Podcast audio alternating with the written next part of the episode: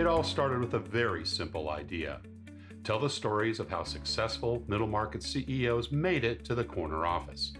I'm Brand Handley, founder and managing director of Resource Options International, or ROI. We're the USA's premier executive search firm focused exclusively on empowering middle market companies to attract, hire, and retain A players while transforming top executives' careers and lives. ROI's Into the Corner office is dedicated to discovering how middle market CEOs advance their career, and we're making these remarkable and sometimes quite unbelievable stories available to you for the very first time.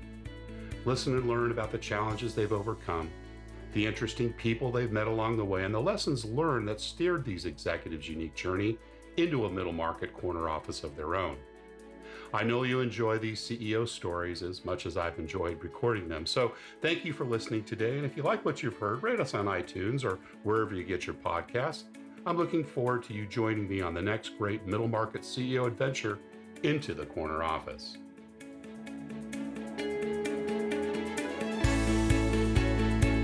My guest today is Bruce Smith, CEO and founder of Hydrow. Hydrow is the leading connected rower bringing the on water experience of rowing live to consumers' home. A lifelong rower and former U.S. national team rowing coach, Bruce isn't just another founder in it for the exit. With a passion for the mental and physical benefits of rowing, as well as the connection and community it creates, Bruce launched Hydrow to empower consumers to live healthier, enhanced lives through the shared experience of rowing. Bruce Smith, welcome into the corner office. Thank you very, very much for having me. It's fun to be here. Ah, great to have you here. And, you know, as we spoke a couple of months back, huge fan of rowing. Uh, one of my daughters got into that when she was in uh, junior high, high school, and did it all the way through college. And um, I've been one of those parents at the sideline of many regattas over the last eight, nine years. And uh, what a wonderful sport. And I know you've been doing it for a long time too. And we'll get to that. I'm sure you didn't start as a as an infant, but uh, we like to kind of start at the beginning, Bruce, and tell us a little bit about your early family life. You know, where you grew up, what mom and dad did, and you know, what were some of the things that inspired you as a kid? Yeah, uh, way back in the Wayback Machine, um, I'm Canadian and I grew up in New Brunswick in Canada, which is really it is uh, far, far away from here. Um, I'm in Boston today, but it's you know it's like a an eight-hour drive, but it really is um, different world. It's a tiny province right. uh, in terms of population, and it's really it's actually hard to get there. And uh, I grew up in a little college town uh, called Fredericton, and it's just a, a really great place to grow up. You know, where there was a ton of opportunity for somebody. Um, I was a pretty busy kid, and um, just lots of stuff that I could get up to without getting into uh, too much trouble.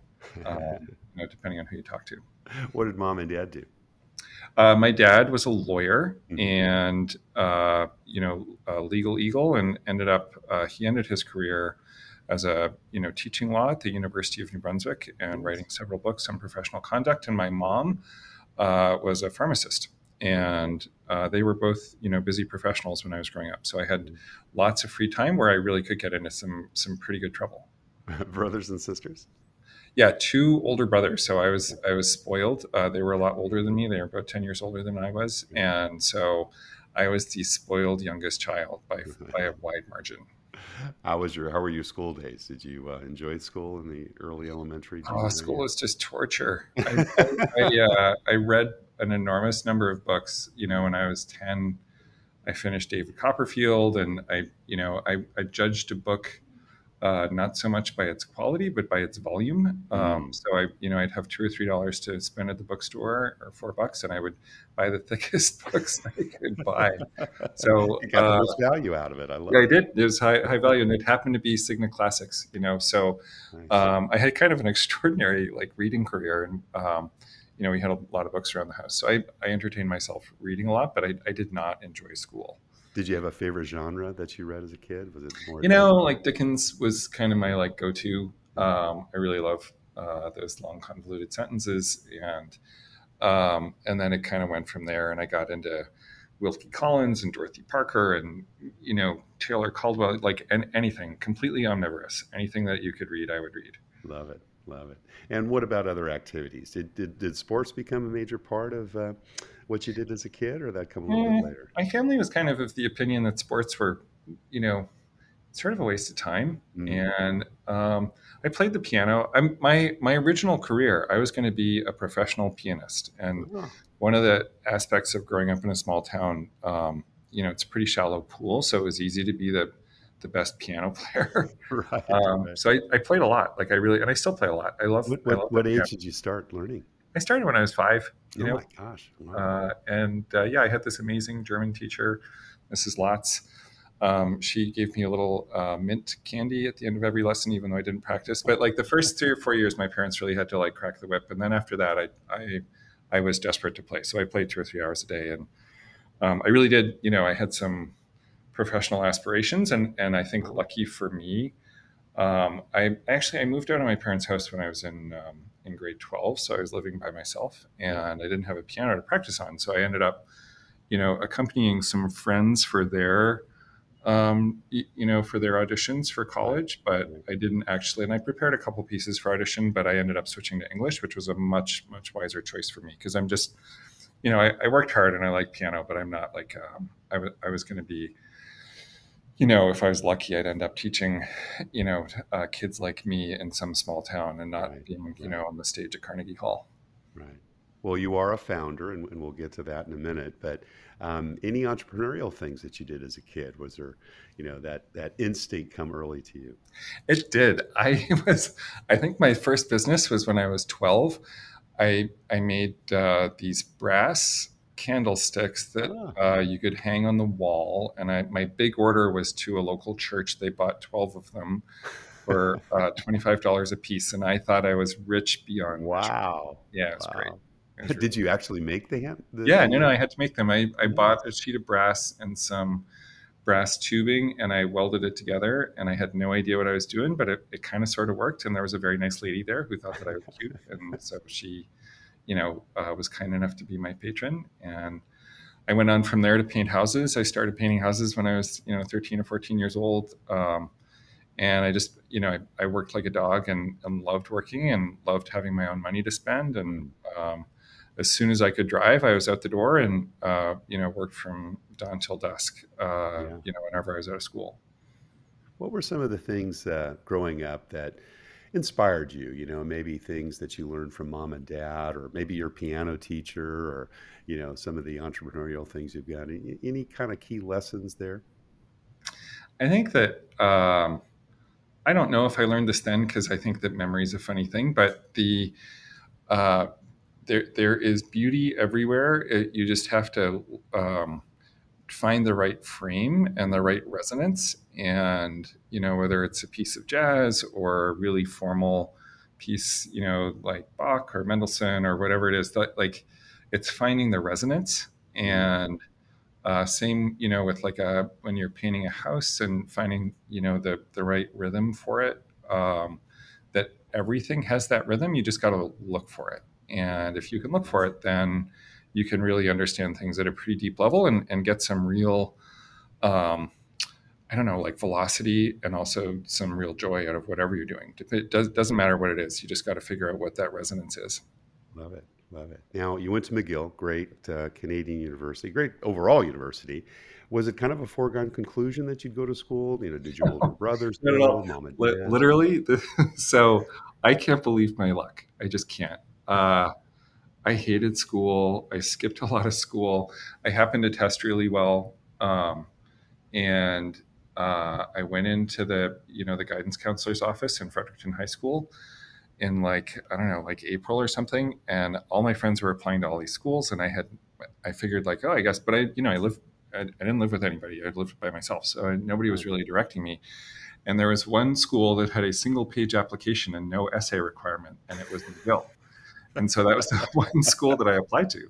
And so I literally, like, that was the only place I applied. And I was just super lucky that they accepted me.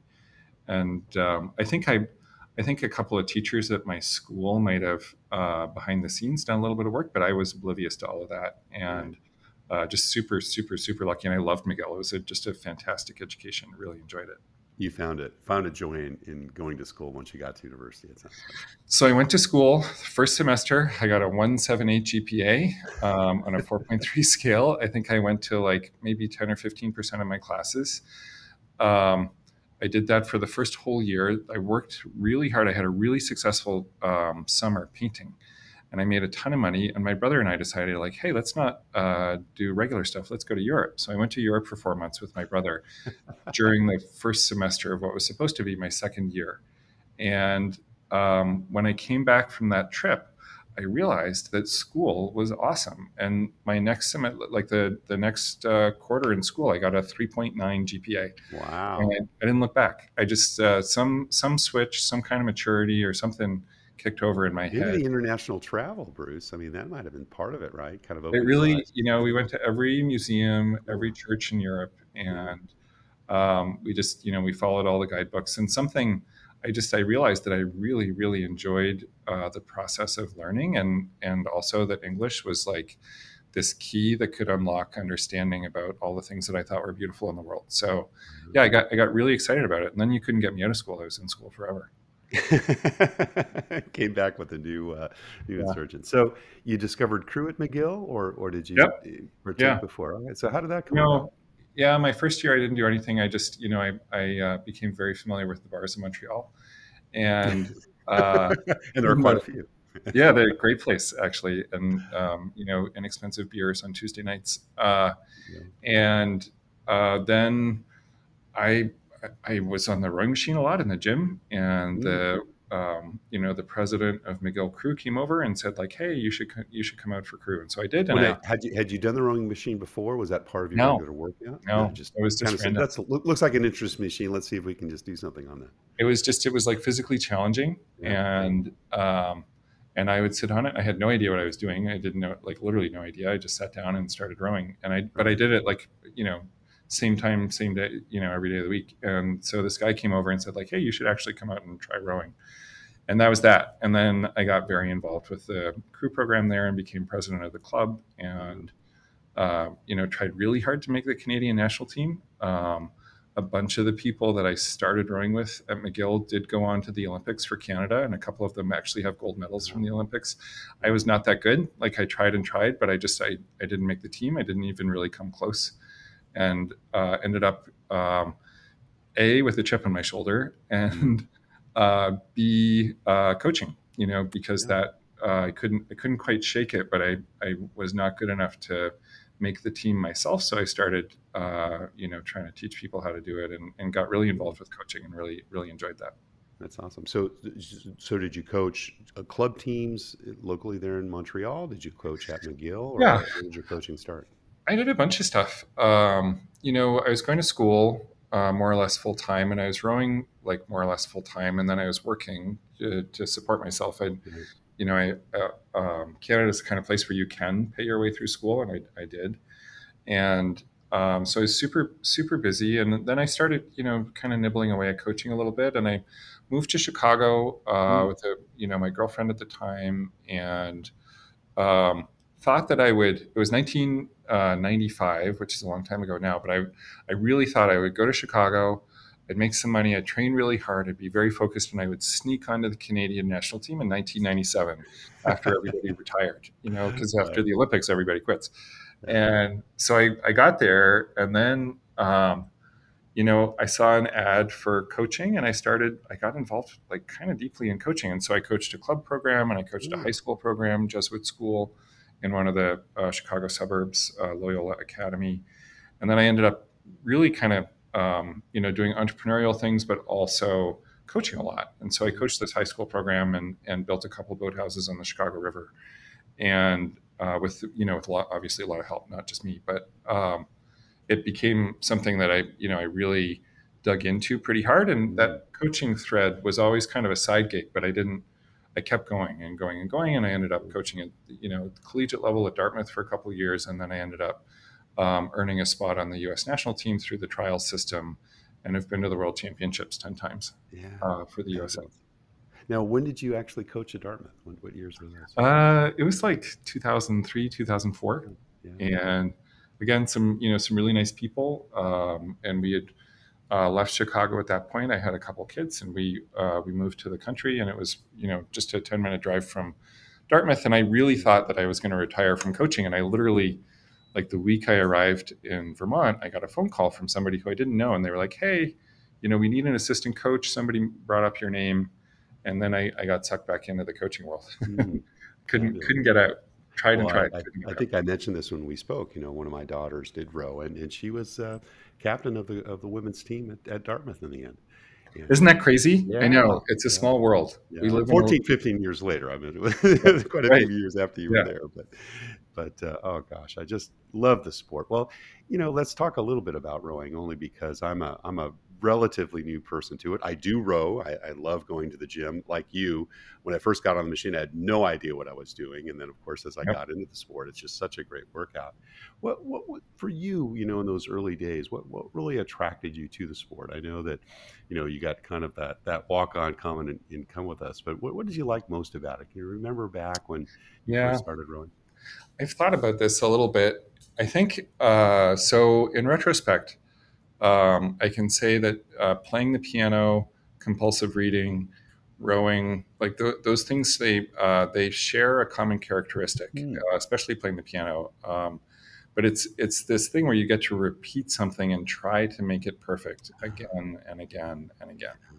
And so there was something about the full mind body engagement around that. It's mm. like um, it's like a relief. You know, you get hmm. to uh, take a break from the freneticism or the you know the constant uh, change and shift and you get to just really focus in and focus your entire body because you're using all of the muscles in your body pretty much and you get to use your entire brain because it takes a lot of energy to to move in the right way and to be able to try again and again and again and again and make something perfect mm-hmm. and uh, to chase that perfection i think is what really drove me and mm. it is it's just a very satisfying feeling. I describe it. Um, it's like scratching an itch on the inside of your belly that you didn't even know you had. You know, but once you start to scratch it, it feels really good. And and how many other exercises allow you to a pursue that like one perfect stroke and b um, you know really do turn on your psoas and people don't know what they, they don't even know that they have a psoas probably but it's one of the very few exercises that does engage all of the muscles around your core, your legs, your back, your arms, and turning them all on at once is um, it requires a larger electrical impulse from your brain than maybe any other activity other than like throwing a punch or something like that. You know, if you really throw a punch up from the ground, but it's uh, it's it's really really compelling once you start to dig in. And rowers don't have language around that. They talk about the sunrise and the water but I think that's what um, has made rowing survive despite all of the ups and downs in the sport. Right, right, fabulous. And um, with regards to you know kind of the coaching part of it, did did you find that again was that part of the experience? You know, being able to share that and help others improve. I mean. You, you, you've, you've coached more than you've obviously, and we're going to talk about Hydrow in a minute, but you've coached for a lot longer than obviously you've been a, a CEO. What what kind of joy and experience did you get through that? Coaching is. Um, I don't know if this is fair or not, but I think like coaching and CEOing and uh, being an artist are very similar endeavors. You've got uh, some you've got a medium and in the case of coaching your medium is a boat and water and people the people is the hard part obviously mm.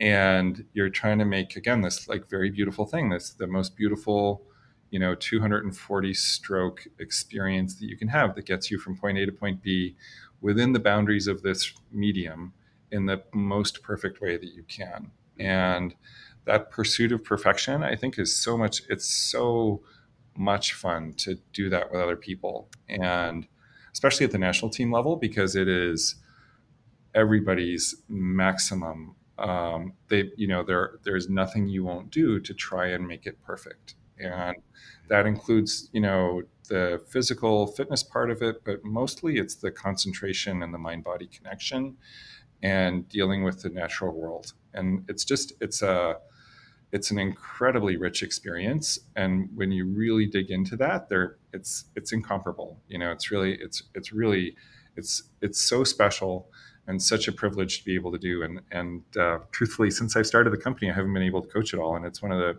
one of the big regrets about starting this company is that it's taken yeah, me out of the coaching realm.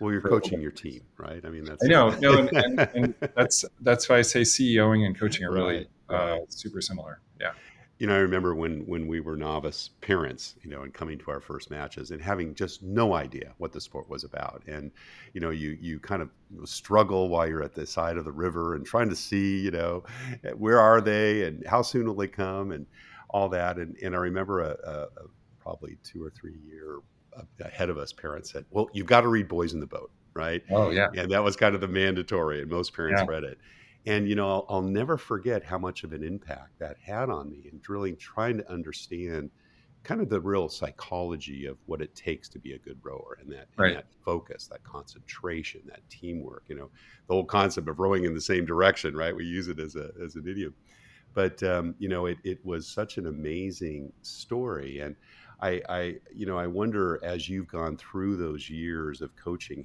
have you seen a lot of real personal development? Do you see people that maybe get into the sport and think, oh, man, I'm going to do this or whatever, but then kind of it kind of takes over them and they become, you know, kind of a different person. I, I you know, I'd love to hear, you know, any stories about that. Yeah, the, the most amazing thing. So coaching at Loyola Academy. So you know, it's a suburb of Chicago, uh, Wilmette, and you've got these teenage boys, and so the parents have uh, basically relinquished all hope. Yeah, uh, dropped them off, right? Yeah, no, they're like, okay. And so these kids who you know won't get up, won't do their chores, won't won't do their schoolwork, um, you know, are disrespectful, thoughtless, selfish creatures, and uh, they're just that you know they're at the hopefully the nadir of their you know human development, and they find this sport, and all of a sudden the parents will come up to you, you know, a month or two into the experience, and they'll say like, "Hey, what did you do with my kid?" Because they're all of a sudden they're like badgering me to get up at five in the morning to get them to practice on time because they know if they're late, their seven teammates are going to be paying the price, and they just they will not do it, and they have suddenly become mm-hmm. altruistic, hardworking, focused. They come home, they eat right, they uh, get their homework. You know, they go to bed early. yeah, no, no, and and the, the parents are just left scratching their heads, like yeah. what. What uh, what drug are you using? Have you got some kind of mind control? what, what, kind of incentives are you yeah, providing them? I know it's really it's really crazy, and rowing does that to people. Um, I think you know every human being is born alone, um, and we just crave that kind of connection. And there are very few opportunities where you achieve a state of flow with another group of people mm. as quickly as you can rowing. And that was actually one of the reasons we started Hydrow. We wanted to deliver deliver that to people's homes, not you know not force them to go down to the boathouse at five in the morning and figure out how to row, but actually be able to get some of that um, directly into their life. But it's it is unique. Um, I think all sports ultimately aim at that flow, and the best teams all have that experience. But most teams, you know, because they're uh, different parts and different positions, and you're going you're looking at ten or twenty thousand hours before you get there. With rowing, you get there almost instantly because it's your whole body and you're doing this uh, rhythmic motion, and it really does. It's um, it's connective in a way that very few things are and I think that's the that's the magic that drives that transformation that people experience. It's really it's really cool to be around. Fabulous, fabulous. And you know, it's a for for those of our listeners that have been in a boat, whether it's a single or you know a four or a, or an eight, they're very you know light how should i say right. and, and you know kind of unstable i mean you have to figure out how to get balanced real quickly and if you're not doing that with the rest of the folks and figuring that out quickly, it, it you know, you you you learn quick, right? I mean, I think that's kind of the way it goes. Or or you don't like it at all, I suppose. Or you're out. Yeah, no, no. And and the um, the magic in being in an eight person or a four person shell with one or each, you only have half of the solution. That's right. you, you, need the other person to also do their work really well, or just or you're both in the water and that's, right. uh, that's a you know it's a powerful incentive. And if you don't move in rhythm you end up with a pretty hard oar handle in your back. And so this, you, know, you are compelled to experience this quickly. Yeah. Yeah. Well tell us about the origins of Hydrow you, have alluded to that and you know you've been doing this for coming up on six years now, I guess. And you know, what was the inspiration? Were you were you unhappy with, you know, some of the training equipment out there? You you mentioned kind of trying to bring the full water experience to the home, and I've you know I, I grew up on Concept ones and still have one I think or two that, that have been around a while. Have not yet used Hydrow. Can't can't wait for the opportunity to do it. I've seen them before, yep. but is it um, you know trying to bring another experience? Is it is it a better workout? Uh, do you feel like it kind of creates that mind body you know water experience? Tell us just a little bit about your the inspiration yeah. around founding the company. So I think there's been like a growing recognition that rowing machines are the best exercise. Mm-hmm. And so Concept 2 was founded by uh, Peter and Dick Dreissigacker and Judy Geer in the 80s. Water Rower, same thing, founded in the 80s. Um, they kind of grew incrementally. They were like little companies in Rhode Island and Vermont. Yeah. Um, and then uh, CrossFit came along, and uh, all of a sudden, Concept 2 got like really big. And so CrossFit was founded in 2001, and they started promoting rowing as the best exercise. And mm. people on the inside knew, but it wasn't like widely recognized. I think that rowing was the best exercise. And then same thing, you know, Orange Theory. Uh, when Orange Theory launched in 2010, pretty sophisticated group of people who were launching this studio experience, and they could choose any exercise they wanted, and they chose rowing as one of the modalities, one of the three modalities that they use. So I think there, you know, there are people out there who are promoting rowing as the best exercise. The biggest thing that I was worried about is that these rowing machines didn't connect people to what this sport is about that mm. feeling of rhythm and human connection and connection to the water. And so we started experimenting. I worked at Community Rowing, which is a, a rowing club here in Boston. It's. I think it's the largest rowing club in the world, and uh, it's a nonprofit, and it, it has a bunch of service-based programs that um, are aimed at helping people feel better, whether you're a you know met, a vet recovering from invisible injuries or you have some physical challenges. We we will get you out on the water at CRI. So I had this uh, group of people, and we'd spent ten years really trying to make rowing genuinely accessible. I was really worried that rowing machines were going to take over they are inevitably going to take over from bikes because it's just better exercise but they weren't going to be connected to the thing that makes rowing really great which is that feeling of rhythm and that experience of water. And obviously, we can't get every single person in the world out on a river, you know, at the same time. Uh, there are a lot of logistical challenges to that, but we can use new technology, which really was not available until like 2015 or 2016, to digitize a substantial portion of that experience of rhythm and splash and sweat and put that into somebody's living room. And mm so we really wanted to connect rowing machines to the sport of rowing.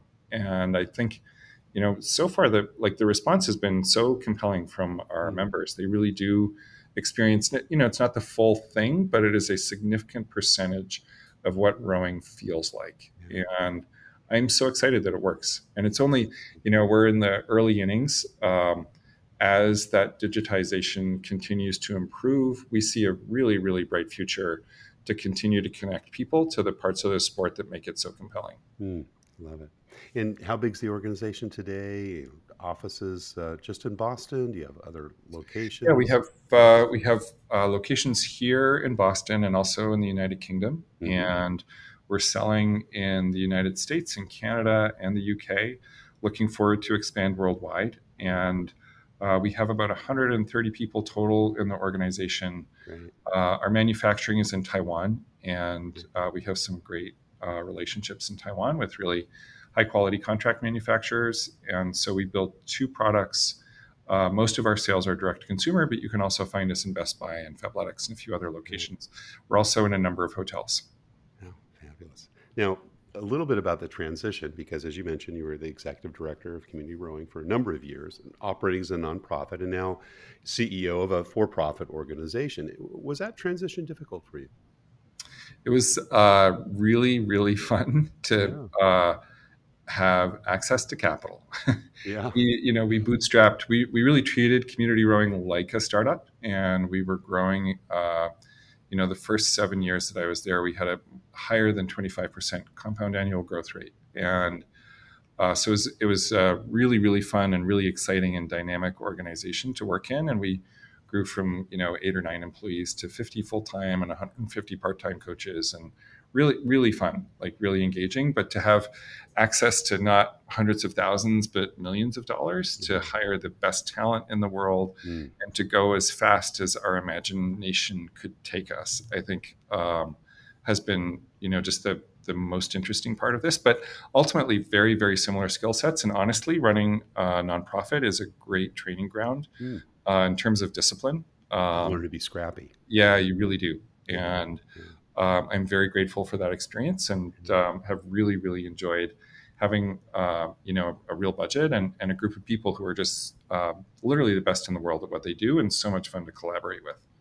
Are you private equity backed? Are you you know bootstrapping it yourself among some? Yeah, no, we uh, uh, we have a kind of a great um, origin story there where I got to know um, uh, a Wall Street. Uh, you know, the Wall Street Journal sometimes calls him a tycoon. His name is Dick Cashin, and he's the founding partner at One Equity Partners, and he was Okay. the first investor in the company. And I got to know him at Community Rowing. Uh, Wow. he was a supporter there, and then uh, our institutional backing is from L. Catterton, and uh, they are tremendous investors in the space. They have two funds, private equity and a growth fund. We're part of their growth fund group.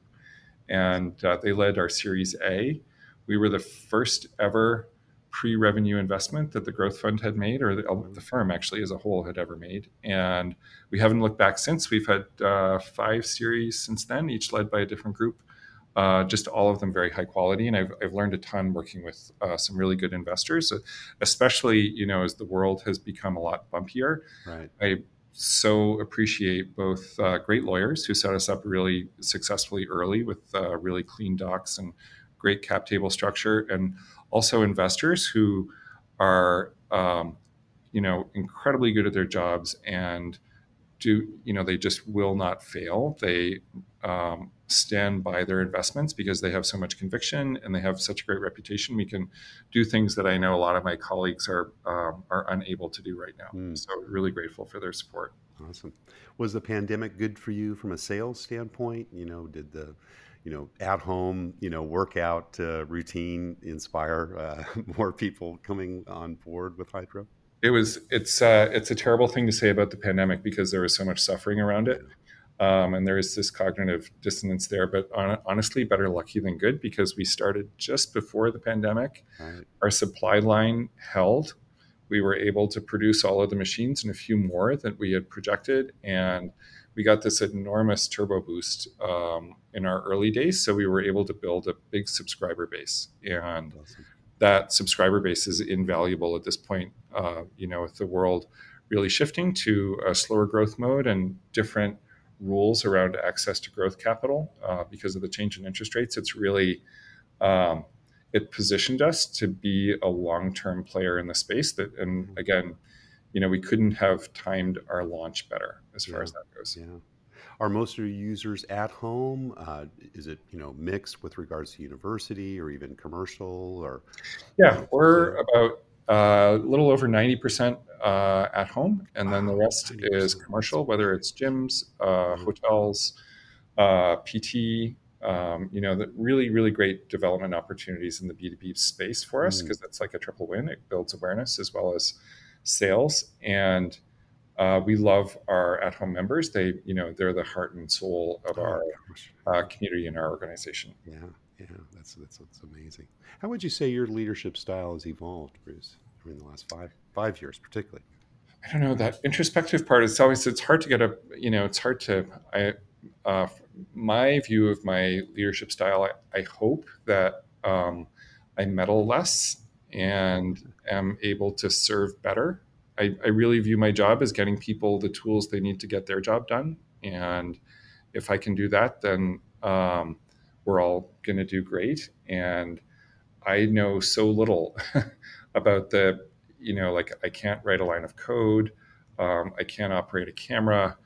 Um, you know, there are so many things that um, I don't know that people in the organization are the best in the world at. So my job really is to collect resources and make sure that we have a clear north star. And I hope that I'm better at articulating what that north star is for our company, so that we never break our promise to our consumers, which is, you know, the Hydrow High. We will guarantee that you will feel better if you use your Hydrow even just five minutes a day and as long as we guarantee that North Star and we never break our promise to our consumers, I think we can really thrive as a company.